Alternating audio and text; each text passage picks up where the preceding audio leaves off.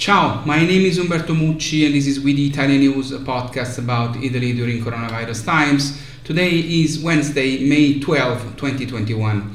Italy has administered 24,846,000 shots of vaccine. 7,696,000 Italians are fully vaccinated, 12.8% of the population.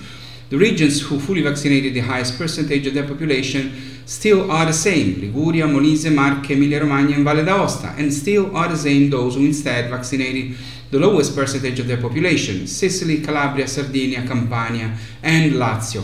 The strategy of the Italian vaccination campaign provides a strong acceleration in June because after there are two months in which many Italians will go on vacation and the vaccination campaign must end by September. In Italy, there are about 43,000 family doctors and 20,000 pharmacies. The forecast is to make sure that each doctor administers 10 vaccines per day for a total of 430,000 30, 30, uh, doses per day, to which we could add uh, another 10, uh, 100,000 if each pharmacy did at least 5 vaccines per day. It's possible if we keep in mind that family doctors administer about 10 million flu vaccines in a few months each autumn. Patients trust them. They come to them more willingly than an anonymous, albeit efficient vaccine hub. Meanwhile, the open days of vaccines are multiplying all over Italy. Uh, these are the days dedicated to the administration without reservation, mainly with AstraZeneca, to give even more impetus to the immunization campaign that already seems to bear fruit. There are, however, two problems. The first is that if AstraZeneca does not guarantee delivery of the promised doses, and so far has never done so, there is a risk of having problems in finding the second dose of those injected today for this vaccine, which already has the problem of being recommended only for those over 60 years, even if it is only a recommendation. On this, we are waiting to understand even if those who have done the first dose of AstraZeneca can receive the second dose of another vaccine. In France, it is so. In Italy, it is not yet allowed. See so. The second problem is that of calculating when to do the second dose. For the AstraZeneca vaccine, the booster is scheduled after 12 weeks. And if you do the first dose today, you should be available to do the booster around August 6, which is the period that most of all sees Italians go on vacations uh, away from the, where they live. Many Italians uh, making this calculation may not want to do AstraZeneca now. Currently, it is already possible to vaccinate outside the region one lives, but only for special needs. the government says that due to organization needs, to allow this practice for everyone could be very complicated. Another similar problem concerns Pfizer, but here vacations have nothing to do with it. Following the opinion of the Committee of Technicians and Doctors who advise it, the government has decided to lengthen from 21 to 42 days the period between one dose and another to increase the number of Italians with at least one dose of vaccine partially protected. But yesterday, the Italian branch of Pfizer replied that the vaccine works and is recommended with the second dose after 21 days, and it is dangerous to double this period. The government is also reasoning on the hypothesis of changing the parameters on the basis of which the colors of the Italian regions are decided, and therefore their restrictions, reopenings, and what can be done. The idea is to define the algorithm no longer so much on new cases of COVID 19 diagnosed positive, but on the number of hospitalizations, medical and intensive care units due to the aggravation of the disease. Among the hypotheses yet to be confirmed, there would also be the one according to which the assignment of colors could be limited to the provinces, and in Italy we have 86 of them, and no longer to the 20 regions.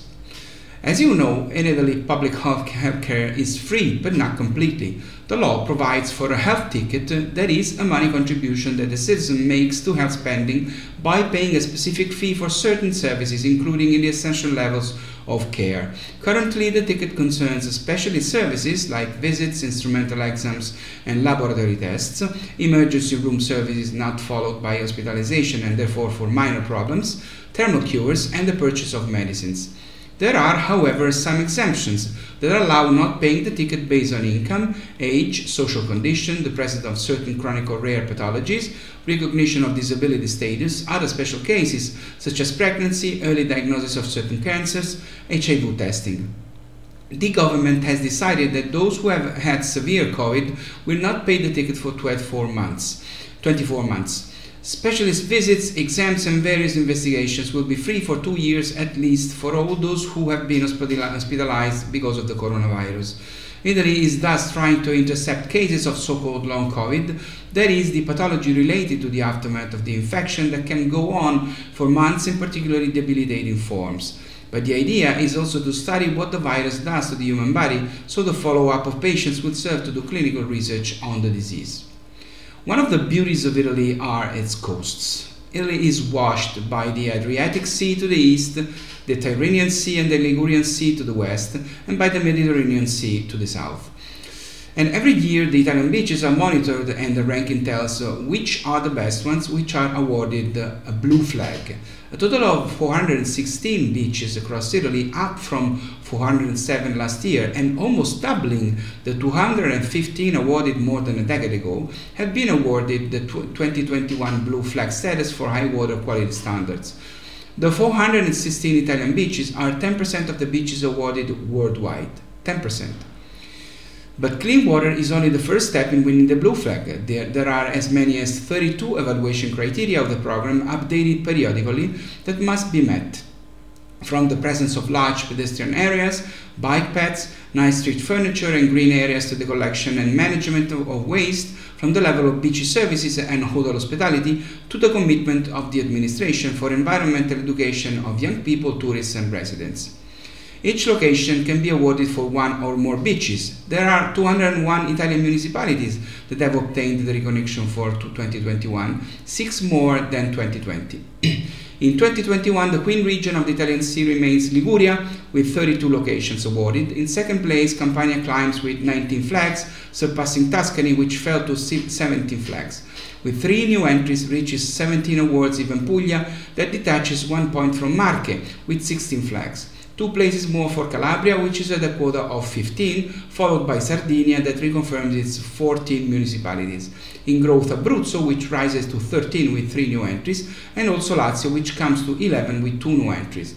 Scrolling down the list, we find Sicily with 10 awards and 2 new entries. Veneto remains at 9, and Emilia Romagna reconfirms its 7 locations. And change also the 5 places of Basilicata, the 2 of Friuli Venezia Giulia, and the only flag of Molise.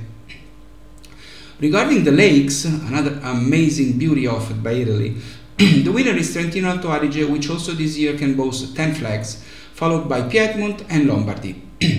the annual award arrives as Italy's beaches prepare to open up later this week, with COVID 19 protocols in place in time for the summer season. We, the Italians, will soon be able to offer you some tour packages chosen by us, built following the wonders of beautiful Italy and your tastes guaranteed by us with 100% security provided by COVID protocols, with discounts designed specifically for you, thanks to a new partnership with a leading Italian company in this sector that has been bringing tourists to Italy for nearly 100 years. Stay tuned, we're almost ready to bring you back to Italy. And I would be very happy to welcome here.